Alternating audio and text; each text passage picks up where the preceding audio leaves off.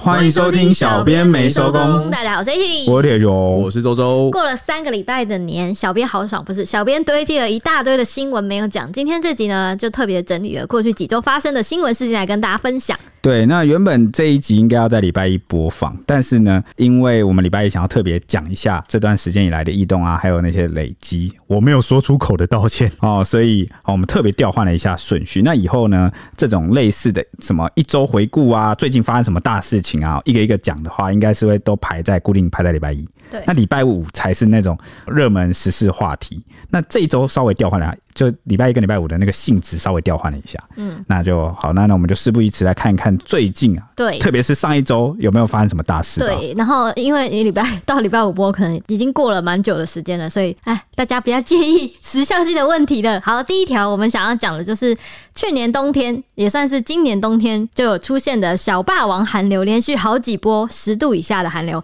过年的时候真的全台拎叽叽，大年初三、初四的时候，北台湾有很多高山，就大概两千公尺以上都有飘瑞雪，那平地当然也创了新低温。台湾很多人也因为这一波的低温猝死，好像有可能快百人了吧？那高山的部分，包括桃园的拉拉山啊，或者新竹的尖石乡，还有宜兰的太平山、合欢山，都变成银白世界。那这两波寒流不仅有为台湾带来降雪，也是暴击了亚洲多国，包括日本跟南韩都经历了十年来最强的寒潮。最强的大雪呢，还瘫痪了日本的陆空交通，甚至有人惨遭雪崩活埋。像是北海道呢，最近就出现了逼近零下三十度的最低温，是比冷冻库还冷、三十度的低温零，下三十度，大家能想象是多冷？ 就是你进去冰箱会比较暖。对，零下冰箱都比较暖， 很难想 象。很 冷，好像是不管怎么样，只要有水都会直接结冰。食对不材直对接丢外嗯面，，那个鼻涕也会结冰啊，那种的。哎、哎对啊，食材可以直接丢丢外面，有那个照片嘛？不是说那对啊个我日看到本那个外面就可以当冰箱，而很且赞呢、比我很冰羡箱慕还这样冷。欸，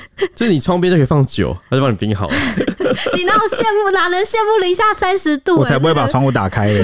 绝我对会不放能让在窗边啦， 绝对不能让外面的空气进来。会直接冻到不行。 而且我记得我前阵子也是看到，就因为最近日本旅游不是很夯吗？嗯，看到很多那个就是有去北海道旅游的人，就有说那个在北海道现在这个冰天雪地下开车，那个真的是非常的危险，因为雨刷根本没有用，你你看路就是一片白，好可怕，完全没有办法看这路个。很容易就出车对啊，祸。感觉超恐怖的。然后他说，就是你，你只要稍微停下来，那个晚上车子停在外面，白天起来一定都是被雪埋起来。哇，那这就样是要怎么出去？对啊，就就是你变得要都铲雪或干嘛，我真的很难想象他们在雪国里面要怎么过生活、欸像台湾这次不是也下雪吗？其实每次低温来的时候，然后我就会想到外面的游民怎么办。对啊，我超级担心，我就觉得好像只要低温来，他们也没地方住，然后感觉很容易就猝死。还有流浪猫猫，哦，猫猫很怕 冷。猫猫狗狗它们应该会找到温暖的地方躲起来，嗯但人没办法，因为人会被各种场所限 制。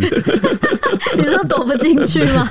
对啊，就是你可能，当然猫狗也被驱赶，但因为它们身躯比较小，对啊，然后它钻们得进去。对对，很多地方可以去，他们会躲在那种刚熄火的车子里，所以对在温很暖冷的的引时候擎，嗯大家开车前记得拍一下引擎盖，就把里面的猫给叫出来。叫猫猫出来。对，过年不止冷啊，其实还有发生这个车祸的悲剧，尤其是我们这个过年期间，不是才在讲那个交通的问题吗？嗯，那结果大年初行人地狱嘛，对对对，那还有一些交通的乱象。那结果大年初一清晨四点多的时候，国道一号苗栗头路段啊，它清晨的时候就发生了六车连环追撞，酿成二十九伤的悲剧。当时有一名四十六岁的陈姓女子，她酒驾自撞护栏，她就打横在车道上，导致后车刹车不及，连环撞。事后呢，这个陈姓女子她就称自己是晃神酿祸。那直到警方到场酒测啊，验出了零点三四毫克之后，她才坦诚自己在除夕夜有在台中喝这个含酒精的沙瓦饮料。又是酒驾，对，那检方复讯后呢，就认定她涉及公共危险罪，还有过失致死啊、损毁罪等等，就预定二十万元台交中保，。然后他在台中喝酒，然后他上国道啊、对，她是因为她说她要送儿子北上回去，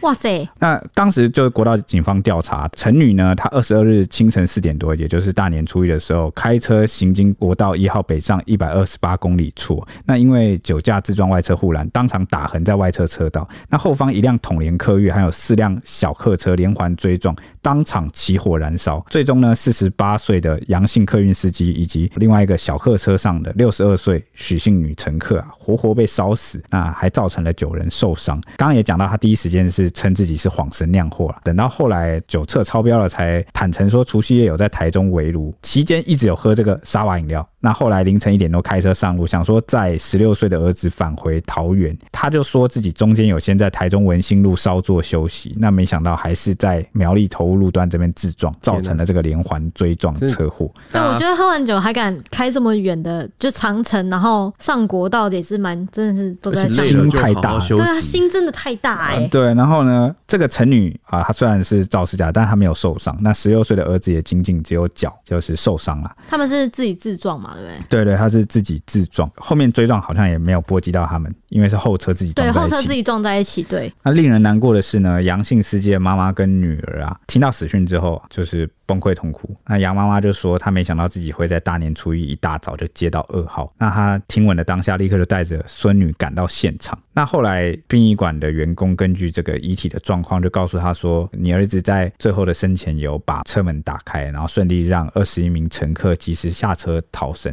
但是呢，他自己就是身体是被这个扭曲变形的车体给夹住，所以没有办法顺利逃脱。最后整辆车起火，那遗体也被烧得面目全非。杨姓司机的女儿则说啊，爸爸大多都是开早上的车，所以常常出门的时候他都还在睡觉。那父女俩原本约定，只要他考试成绩好，就会。带他上台北玩，原本除夕还有一起出门买东西，没想到短短一天大年初一他就没有了父亲，让他很难过，然后痛哭说：“爸爸以后就没有办法跟我一起出去玩了。因为我有看到这个女儿的贴文，因为这个小女孩大概十三、十四岁吧，她其实发文就是蛮成熟的，她就说，呃，那个今天死掉那个客运司机是我爸爸，然后她就有讲到说，她爸爸可能答应她就是要带她出去，她其实非常期待，因为他们是单亲家庭，就是他们两个父女俩的感情非常好，我觉得这种就让人蛮难过，就是最后的那种约定居然就没有达成，然后就因为酒驾跟晃神，而且还是在过年期间，爸爸就这样没了。对啊，我觉真的得真的大家就是要呼吁身边的人啊，就是千万不要酒驾。就是你看随随便便就害一个家庭就这样毁了。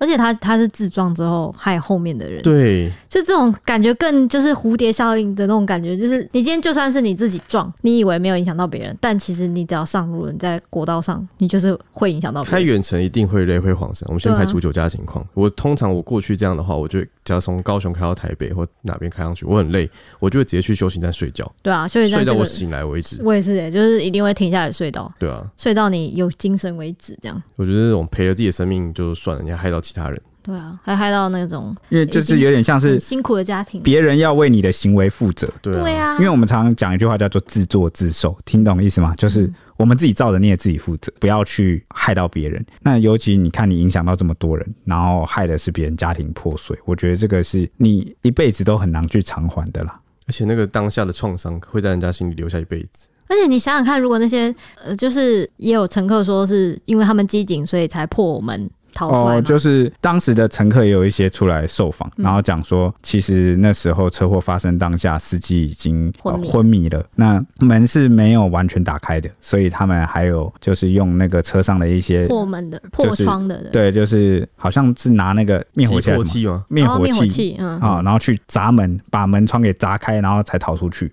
对啊，你想想看，如果他们没有砸破，那加二十一条人命呢、就是司机再加二十一条，哎，对啊，很恐怖哎、这个就是啊，听了都觉得很惊险。对啊，我大希望继续修法，修重一点，越重越好，才可以有效吓足这些人。好恐怖哦、好，那说到事故啊，过年期间还有一起令人震惊的死亡意外，这件事情就发生在新北市的西子区，然后有一处社区的 B one 停车机器车位因为故障，导致有人被活活的夹死。那一名七十一岁的黄姓男子啊。他被拦腰夹在车门跟机械车位柱子中间，狭窄的缝隙死死的卡住他的就是腰部，导致他动弹不得，当场就失去了就是呼吸心跳，就没有生命迹象了。那警消获报之后啊，就立刻到场，然后紧急破坏车门，把缝隙给扩大开来，最终把人就是抬出来。然后就发现这个黄姓男子啊，他的腹部有明显的外伤，经过紧急的 CPR，就是送医抢救后，一度是有恢复心跳的，不过在十四小时后啊，仍然宣告不治。那检方相验的时候就确认死因是腹部受创，引起多重器官损伤死亡。那后来就是元大期货啊，还有在一月三十号就发布重讯，他就公告证实说，这个黄姓死者啊是证交所的前副总，也是现任元大期货独董，就是黄乃宽。哇，我我得知是就是这么大咖的时候，我就想说，哇塞，这么恐怖的事故受害者竟然是一个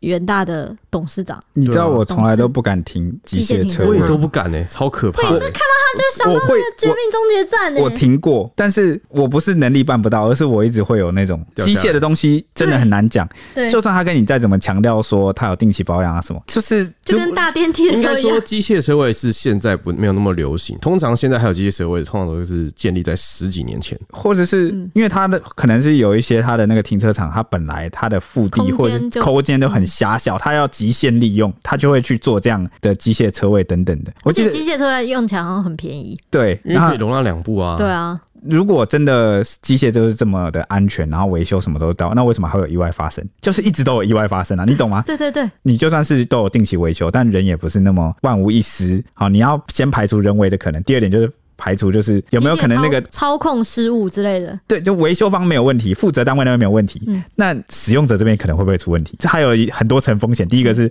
负责的单位要尽责，然后呢，使用者要正确使用。那第三点又是不会有那种这个东西不会天生就有瑕疵，或者是不可抗力的，发生了什么零件或者什么天气什么样的，太多因素可以让这个东西出包。机械是很多元件参数组成的， 它就很容易某个地方出错就很不行了。尤其停车开车这个东西。它又是关乎生命的事情，机械停车是不是有分两种？一种是那种像电梯一样的，嗯然后一种是像这个元大这个一样的，就是它是双层的那种，对，就是它它其实是一个很大的停车场，只是它里面变成。上下两层，像那个上下铺一样这样。然后，但我觉得那个停车塔的也超恐怖，停车塔也超容易发生事故的欸。停车塔不是你进去就一楼然坠后到停好你就底出啊来那吗？哦种是，你有没有听过？就是之前也是很常发生那种，就是掉下掉到底停车塔底的那哦，我种听过。对啊车，车子的，那个也都很常，就是就是但电梯也会一啊。命呜呼。呃，对啊，电梯也 是，电梯也超这样常，我们是不是都对于任何的机械的东西都有点我们都是存疑。对， 很好可怕啊恐怖的那云霄飞车会不会？会啊，所以这就唤起了我们最深的电梯恐惧症。对啊，哈，电梯呃真的恐怖因为，它那个真的是车门直接被夹到往前凹，所以他应该是自己要操控位置的时有候，可能，而且是不它是就是拦腰的话，就是它对它他一定机站械在车中位通间常啊很，小，对啊就是对啊你门诊开一点点，对，然然后后你你就只没能这什么样位置。子侧着身走出来之类的，对啊，好恐怖，呜呜大吓家就是要注意一下安全，就是你停机械车位的时候，你要注意一下那个按钮啊，有没有人在附近啊？对，真的通哎，过去的案件通常都是有人没注意到机械车位里面有人，嗯他就把它按下去了。我跟我跟你说，为什么我后来都不停机械车位？怎么样？我停过有一次，嗯印象蛮深刻的，很久很久很久很久很久以前了，那时候就是刚才学会二十开年车前，吧，哦没有没有那么久啊。 然后呢，那我个记是大表哥啦，呃我记得好像到外县市去，老大哥才对，然后外线是我就停了一个机械停车位，应该说是机械升降梯，它会它没有一般的那个路可以上去哦，就是你要到其他的楼层，它其实是很多层的停车嗯场，但是你唯一的出入口就是你要进去电梯里面，然后搭到某一层，然后再开出来。好酷哦！你就连车子一起搭吗？对对对对，就连人带车然后搭上去，然现在后不就是哦，人有下我也车有，吗我？也有，我也有，我也有开过这种，然后嘞，，对，很所以恐怖所以就是当电梯门打开，你还是要开出来，然后停好车位。好有趣哦。然后你人还是要搭人的电梯下去，这个不就是逃出影 员吗？不是 吧？啊享受逃出影院的 待起码遇。起码有可以步行的地方 吧？这种反正就是这种很特别，因为它也不是纯机械停车位，你知道吗？对，这没有没有，它不是，但是它就是有一个搭电梯的这豪个 华电梯车位，车电梯的步 骤。那我印象很深刻，就是我那一次要离开的时候，我就是车子开进去那个车电梯里面，然后嗯下来到一楼门打开的时候，有一个人违停在我的那个门口出口。出 口。然后重点是我我整个傻眼，那那个电梯门会在个杜关上吗？我不知道，我不知道，我当下整个惊恐极了。啊，车上有人吗？没有人，你说对面车就上是吗那？个停在门就口是的你说拦腰直接挡在电梯门口的那对对个三宝吗？对他就是打闪灯，然后人不在，啊，他可能去缴费吗？我不知道，我就我停在那啊，我整个人就被卡在电梯里面了，然后我很惊恐，我想说，啊很啊，你车上有人吗？就我一个啊，只有你一个啊，哦 然后我就开始按喇叭，我就叭叭一直狂按，啊，没有人回来，这个时候该怎么办？说不定就可能说按按回去是不是？上去，听起来像什么整人节目，哦你知道吗？不是因为他的那时候按钮好像很特别，他只能按下，就是在上面楼层的时候就按上跟下，而且他那他内部没有其他按钮，听起来是那种你知道整栋大楼就只有一个这种这真很像车位成人等级。节目、就是欸我不能控制这个电梯了，对，我没有办法再控制这个电梯，我现在就在车上，然后我也不敢乱下车，因为他说什么在搭乘途中，千万不能下车人是不能下车的。对对哇，哇塞，我不能下车，然后我也控制不了这个电梯你，也不能去叫管理员来。然后我我也没有任何手段可以逃出这个。这是感觉像是穿越的那被个，困住了 ，而且你知道讽刺是什么吗？讽刺是那个门外还有立一个告示牌说禁止门口禁止临停，外面是画双网格就，是一个不识字的家伙。哇，他是不是就想吓你的？逼死人！看有人下那后来来怎么解决就挡在那里，后来后来我就把窗摇摇，喂， 在那边叫喂， 然后还好过了一两分钟，这一两分钟都没有人按电梯，因为我开出这个地方的时候有点晚了，会不会还楼好上没都有人有按你啊？我不知道，如果楼上有我，应该就上去了， 我觉得啊， 好，那大概两分钟后嗯就有人就跑回来，是一个中年男子，我真的气到我这样狂按他喇叭，但是我想说你理是不智是理一两智，分钟内你都在叫吗？不时的隔几秒就叫一下，这样 算吗？这是配着你的喇叭吗？就就是他这叫种听我也叫，人人车合一的叫 最。后听监视器只能听到那个铁熊在哭，啊啊！ 这样 呃快来啊！我哪有哭啦？然后，但我想说，人生地不熟，我还是不要再多按喇叭了，就扒他两下，告诉他赶快走就好了。 这大概就我他的回来的时候有说拍谁之类的吗？没有啊，这就是我的惊悚经历，跟大家分享他。应该也是想说哦，又不会怎么样， 他一定没有想象不要再每次，所你以有这么恐怖吗？我跟你讲。所以你们不能真的不能怪我，之前在节目上一直讲说什么我想想要要鞭鞭刑，这我这就被激出来了。那人不就是会在经历重大挫折的时候坏掉吗？我觉得我就是那时候坏掉，就有点呃被吓到他是，抱着这种苟且的心态说：“灵我天，这边一下下灵魂受不会怎么样吧啊 万一我出事了怎么办？所以我后来就决定，你我出事不能再让有人跟我经历一样的恐惧。我决定要那个一条鞭法，？”没有你出乱事讲了然后，他就把乱引车用开。走。 哎、那我建议你编一条编法的时候，顺便配合那个台湾禁止使用机械车位这个法律怎么样？ 不行啊，台湾腹地不够啊，很多地方都很小。打掉啊，就干脆不要哎停。那个打掉通常就是啊，很多社区好像会换诶。我记得对有啊可些以部换吧部分社区会换掉应该是要，我跟你讲，我们就是不能用那种集权政府的方式，我们要用那个民 民主政府的方式。我跟你讲，正常会怎么投做，你票知道是不吗是？公投就是你会补助，啊，或者是给那些什么，就是你不是说社区吗？嗯给那个管委会啊一些补助，或是你如果愿意去换的话，用补助或辅助的方式、奖励的方式，让他们都去汰换掉。然后呢，也改革这个道路哪些停车，让比如说画更多停车格啊，对然啊后或者是一定要有这种配套措施啊，不然的话，你看原本两个停车位，因为机器车位是两个嘛，然后变成只有一个，变平面的，对啊，那啊就有人抗议啊。你你只要我这样狂暴的拆，那不用选我啊，选随便录一个路人来都可以做啊，就是立刻。说哇，我社区的车位变少了，怎么办？我车停哪？你赔我啊！所以难难的不是铁拳那种一拳贯穿，哦，难的是要怎么就是在不侵害这个人民权利对哦权益的情况下去进行一些改革，去把它调整高。我觉得民主政府难是难的，所以为什么那个民主政府有时候它的效率不如那个集权政府，对啊因为它要顾虑要照顾的权益人太多了，对啊。这种感觉哦，但你不会是吧？你不会是民主政权吧？这只有鞭刑的部分，没有啦，乱讲的啦， 开玩笑，大家我们开个玩笑哦。好，那过年期间台湾政治也是有一点变化，像去年九合一大选的民进党溃败之后呢，民进党政府要如何收复民心呢？大家都来看，其中内阁改组就是一大指标。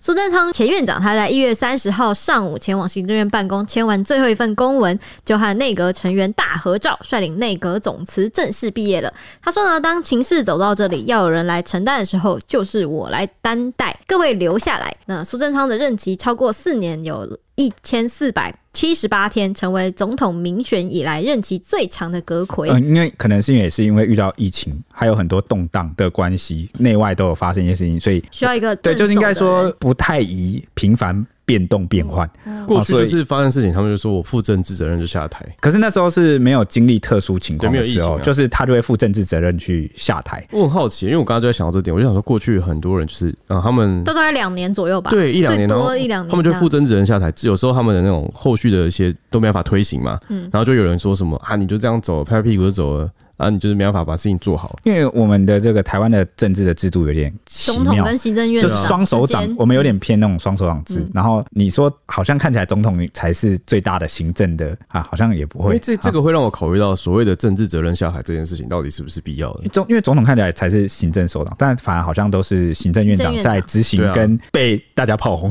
对，啊上你有没有发次现去咨询对啊比，较比较比较像是这个情况啊。那我觉得就像总统是董事长，然后行政院长是 CEO，他就是负责来。执行嗯的对对对对，执执行长对不对？嗯我我觉得他现在会要去做一个替换，主要是两个点啊。第一个就是真的就九合一大选，就是啊负负那个，就是溃败选责败任。对，嗯那他现在也是可以负责任的时候，为什么呢？因为疫情还有这个国内外形势，好像看起来是比较和缓一点的。那这时候去做一个辛格奎的这个交接，好像也比较适合。民进党算是这次九合一大选后真的是蛮多动作的，因为你看蔡英文也辞掉了嘛，党主席，嗯，换赖清德上去啊，好，那新任院长将由陈进仁来接任。一月三十一号，陈上苏下交接。陈进仁就有强调说呢，葛奎将是他人生最后一个政务公职，未来的四百七十五天，他每天都会上紧发条，全力以赴。那他说了一句话，说是要打造温暖坚韧的台湾。这句话呢，也被后来就是在野或是外界呢都称他是温暖内阁。不过，行政院新公布的内阁首长名单大多都是旧面孔啦，所以也有被在野讽刺，像是吃剩的年菜，就是反复加热，再把冰箱剩余的食材断断续续加进去，这样难道就能成为一道新菜色吗？就认为说呢，这次的内阁改组毫无亮点。那前绿委沈富雄也有感叹说，新内阁名单中只有内政部长林佑昌是一个亮点，其他大多都是同一批人马。那万万没有想到，一个全面执政、盛极一时的民进党，可以一路衰败到如此田地。哇，讲的是蛮重的啦对啊、对对。本来就是这样嘛。我的意思是说，现在谁是执政党，那其实他的在野或是其他人对他的批评，自然是炮火击中。为什么用就是同一批人就衰败啊？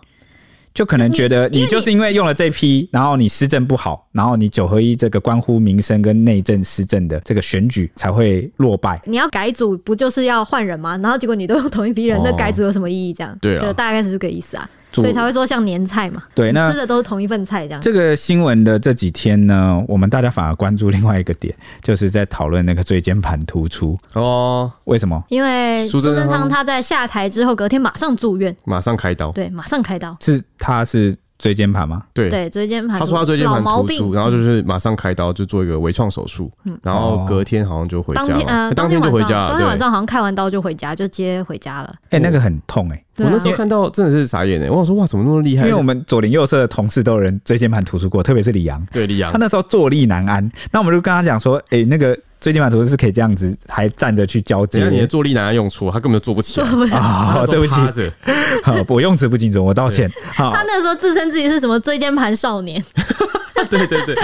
那结果这个苏院长年纪其实也不 小了，然后哎、苏贞昌七十五岁，我那时候听到的时候想说，哇塞，七十五岁还在为国就是奋斗，我而觉且他得。那天是交接欸完呢、他也是正常交接，然后笑笑开开心心的跟陈建仁这样子。我就想到，如果阿公七十五岁的时候还还能正常跟我讲话吗？我在思考这件事情，我就想说，好好好猛哦、他还能当院长，哦很硬朗，而且他就跟对啊大家咨询的时候都蛮大声的，嗯就很有朝气。他很猛哎、就觉得哇塞，我希望我七十五岁也能对活，到从这这个样，角度来说，确实是蛮猛的。脑袋很清晰耶、那目前呢，换新阁魁嘛，那陈建仁这个新内阁，他上任后的首要任务是什么呢？就是速发六千元，就是那个还税于民，全民普发六千元。没错。所以他二月一号就立刻拜会了立法院啊朝野党团和院长尤熙坤，讨论要如何赶快来通过这个特别条例。那顺利的话呢，有机会比原定的四月还要来得更早，全民普发现金六千元这件事。那第二件任务是什么呢？是陈建仁马上在二月二号首度邀请六都市长啊列席参与行政院会，这是疫情时隔两年以来啊。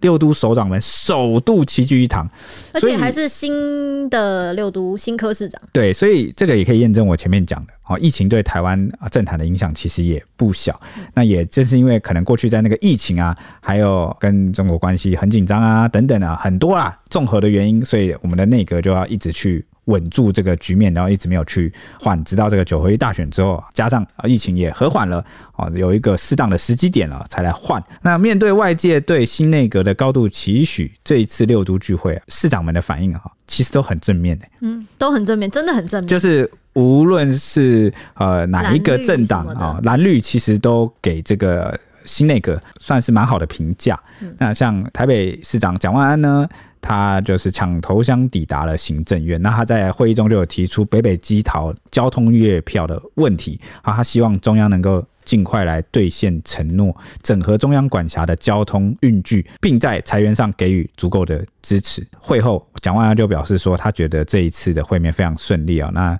今日出席这个院会，也能感受到陈建仁及部会首长们满满的诚意，期待未来中央地方能通力合作。哎、我觉得能让一个市长、地方首长讲出满满的中中央满满的诚意这句话，应该是真的是很顺利的会与会。对，因为过往好像我们看到地方跟中央的关系都比较是那一种该怎么讲呢？我觉得通是因为疫情消失，哦，有可能哦，因为以往好像提到地方跟中央的时候，通常都会是某个县市长出来讲说、哦、中中央央，给的不够对啊啊，什么的、啊，然后什么中央要来帮助啊，资然后金没到位啊啊，，期盼中央就修法怎么样通过，让我地方怎么样可以顺利的去执行，好像通常都是在有一种埋怨或者是觉得中央做的不够的就时候。跟中央有点没有接轨的感 觉。对，那可是这次就是也可能是因为蒋万他首度担任这个市长职哦，所以也可能想要打好关系吧，不知道，反正起码他给的是蛮正面的。那新北市长侯友谊呢，则是针对了国土计划法实施相关的议题来进行。讨论，那也谈到了六都首长已经有三年没有参加行政院会了，那他就认为说未来不一定要等行政院开会的时候，他大家才能提意见吧，所以他也提出建议，就是建请这个辛格奎陈建仁是不是可以指派副院长郑文灿来担任六都的沟通窗口？他就觉得这样在跨部会的协调上能有更好的反应机制，就随时可以来沟通啦。可能觉得，哎、之前好像两年多没有开会，以前好像也只能开会的时候来去深入的来讨论哦中央地方合作的事情，那干脆现在就弄一个常态化的窗口就。是我们可以私讯解决的事就解决吧，不要开会。你现在是在跟我喊吗？是吗？没 有吧？不会吧 你？说我在跟你 喊对吗？啊，我们能够私讯解决，应该没那么大胆吧？好，那我跟你也没有开 会啊，那那再来就是桃园市长张善政，他就是因为曾经在马英九政府时期的时候担任行政院长一职嘛。那自从二零一六年就离开之后，已经有六年半没有再踏入行政院了。所以这一次他作为桃园市长来到行政院，他就说有一种回娘家的感觉。那他后面下一句还接说，陈建仁跟郑文灿给我们更有回娘家的感觉，非常亲切。哦这很难得哎、 真的很难得、欸对啊就是你看到蓝绿是这样子， 就是很 peace 的亲相处切，对，很亲切，而且很有诚意这件事情，哇，而且他的称赞是有原因的哦。他说他看到正副阁魁将双北提出来的问题当做优先议题来处理，让他不禁竖起大拇指说，新阁魁绝对会让大家有超乎期待的良性互动，一定可以让全国的民众都刮目相看。不得了哎、这个这因为双个，北首长就是都是国民党的，对啊， OK，而且就是有被呃，就是意思就是呃，中央有非常重视认重视啊啊他这们些提出的意见呢、欸对对对，那台中市长卢秀燕呢，哦则是这个特别送上了二零二三世界棒球经典赛的。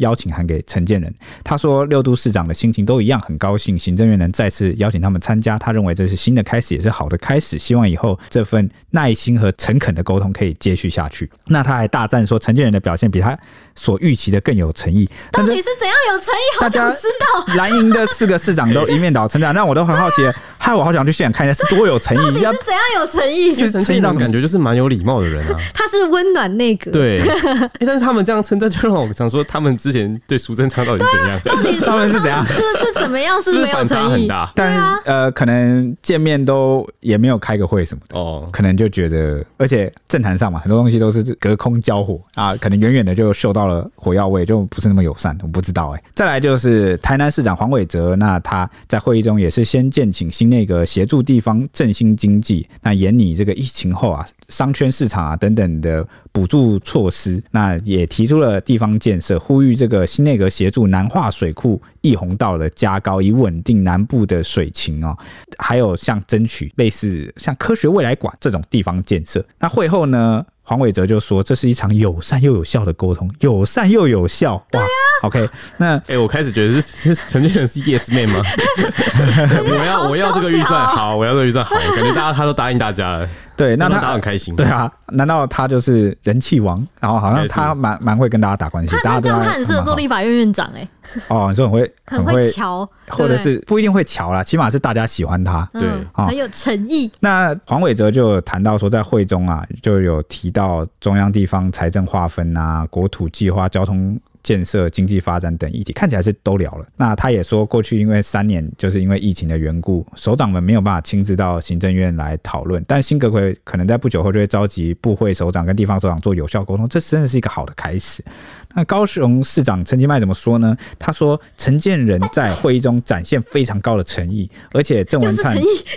诚对意， 又出现了。而且郑文灿因为之前有担任这个地方首长的经验，所以也从地方的角度特别去了解地方的需求。那无论是面对经济还是国际情势的挑战，他都相信啊，这个新内阁可以很快速的去做出解决。那另外也对于这个陈建仁特别指示郑文灿担任协调窗口这一件事，他就觉得很棒很赞的，因为如果郑文灿来担任窗口的话，可以有效的、快速的解决民众的问题。他就坦言说，这个真的是个非常好的调整啦、对对啊对，那至于陈建仁喊出施政不分蓝绿党建设不分党派这件事，那陈其迈也深表认同，就认为说地方政府在施政上确实应该要如此。那六都首长的共通性的问题其实差异不大，碰到的问题其实差不多啦，所以有种感觉，那个六都在已经连线嘞，有吗？有这个感觉吗？他如果这样喊的话，我也是觉得就是乐观看他待。让六都都连线嘞。那在硬体设施跟每个城市的建设上，的确就是应该要不分蓝绿啊。对，那虽然不知道是不是能够很顺利，然后真的带来新气象，但我觉得确实，哦好的从开始是看起来是好的开始嗯了，这也是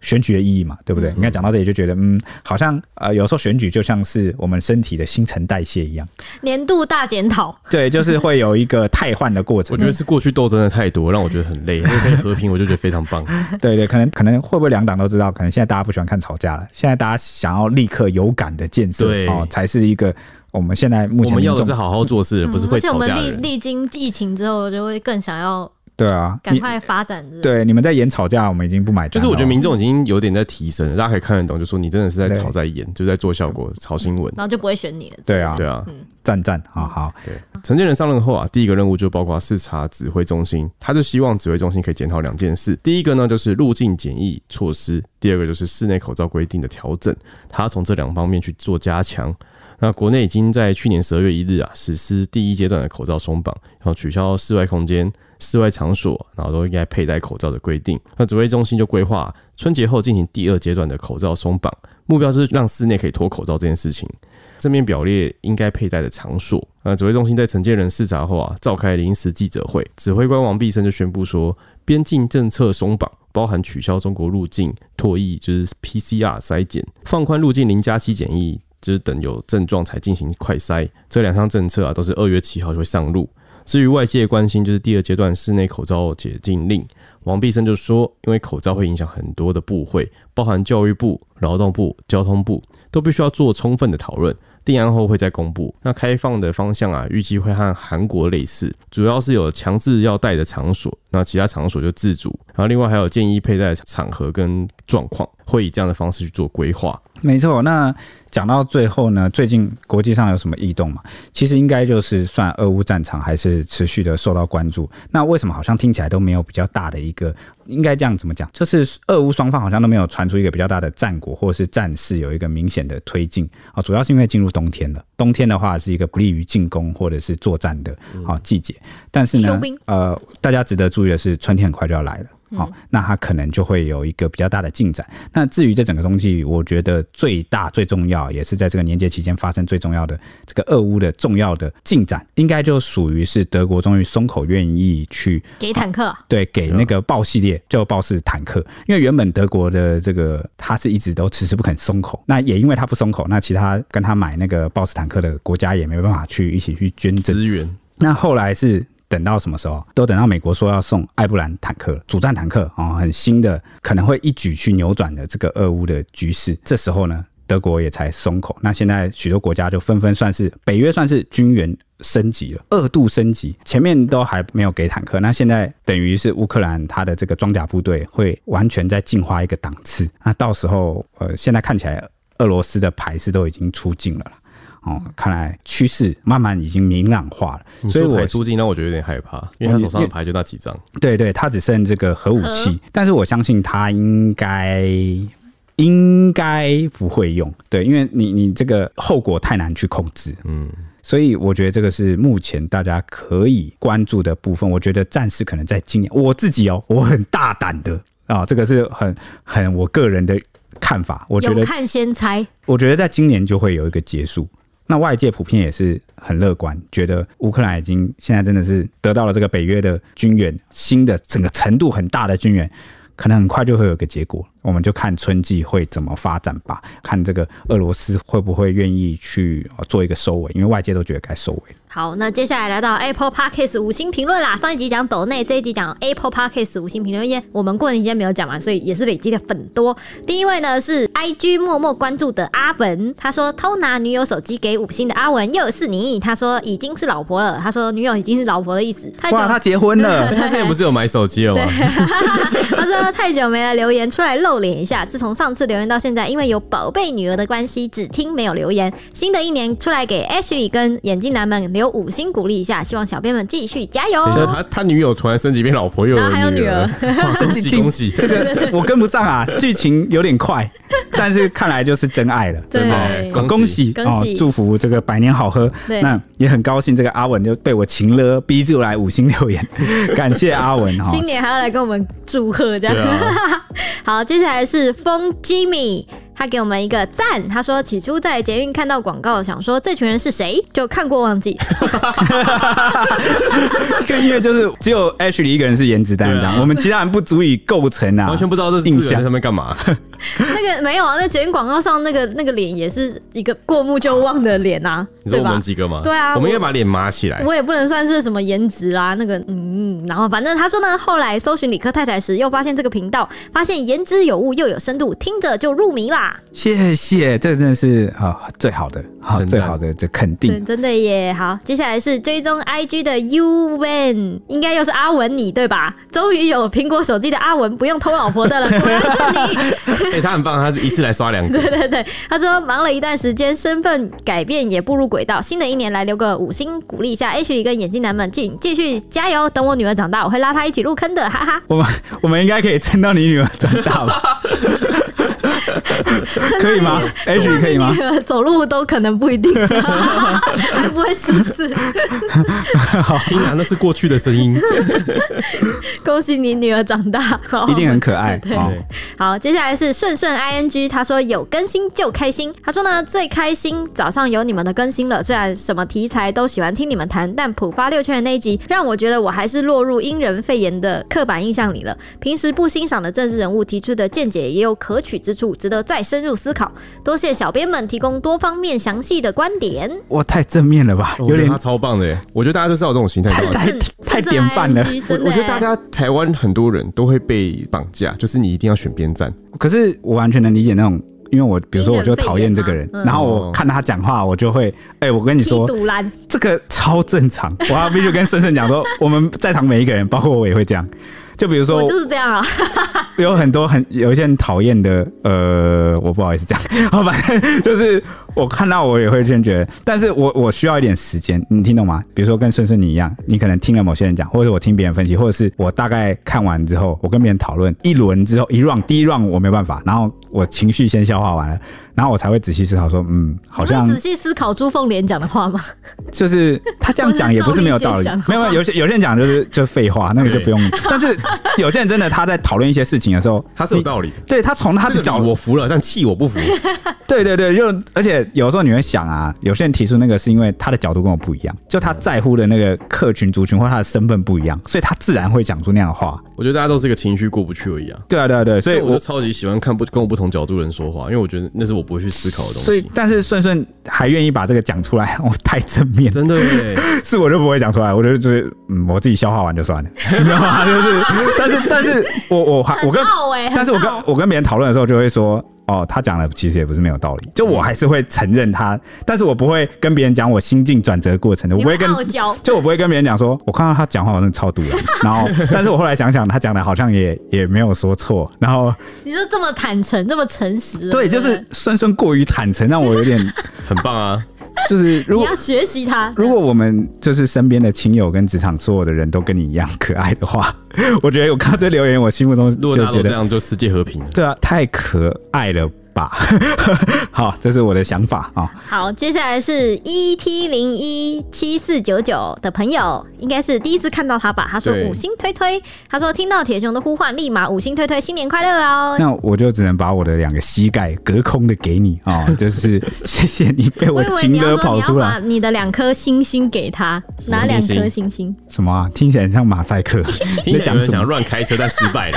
对啊，在那边在那边阻止我，讨人厌。好，谢谢新粉丝，谢谢你，ET 零一七四九九。好，接下来是尤里，你又来啦，老朋友。他说新年快乐哟。他说呢，过年旅游特辑聊到一半，在帮蔡西真友，太有爱了吧？我的我的语气会不会太、太我平们的好淡？朋友蔡西现在还是滞销的状态，希望大家可以赶 快什么滞销？是未售出对，还在架上人。家是高再加价上商就是品，滞销啊人家不是高价商品，那是因为大大家可能没有信心可以买下它，就觉得哦太贵希了望。出现一个勇者征服这个你事你知情道。松柏老师就被那个那个什么那个尚伟老师形容是什么吗？松本老师的经历超可 怜，我拜托你不要提。又来了，你又想要套入蜡笔小新宇宙了。你知 道 H 跟我们 H 跟我们讲事情，常常就说，可是蜡笔小新里面不都怎样怎样吗？我想说，你怎样？你从那世界来的 哦。人人就是会用平常在接触的东西来做比你喻，是像穿他问你说，哎、那个东西多少钱？就说哦，那个就是我最近就可能两个桌游的价钱。你是穿越者就对了。尚伟老师就形容松柏老师是什么呢？就是那个百货公司打烊以后还摆在架面上的那个精品，好就是好好复杂的其实形容就，是但我滞知销道了。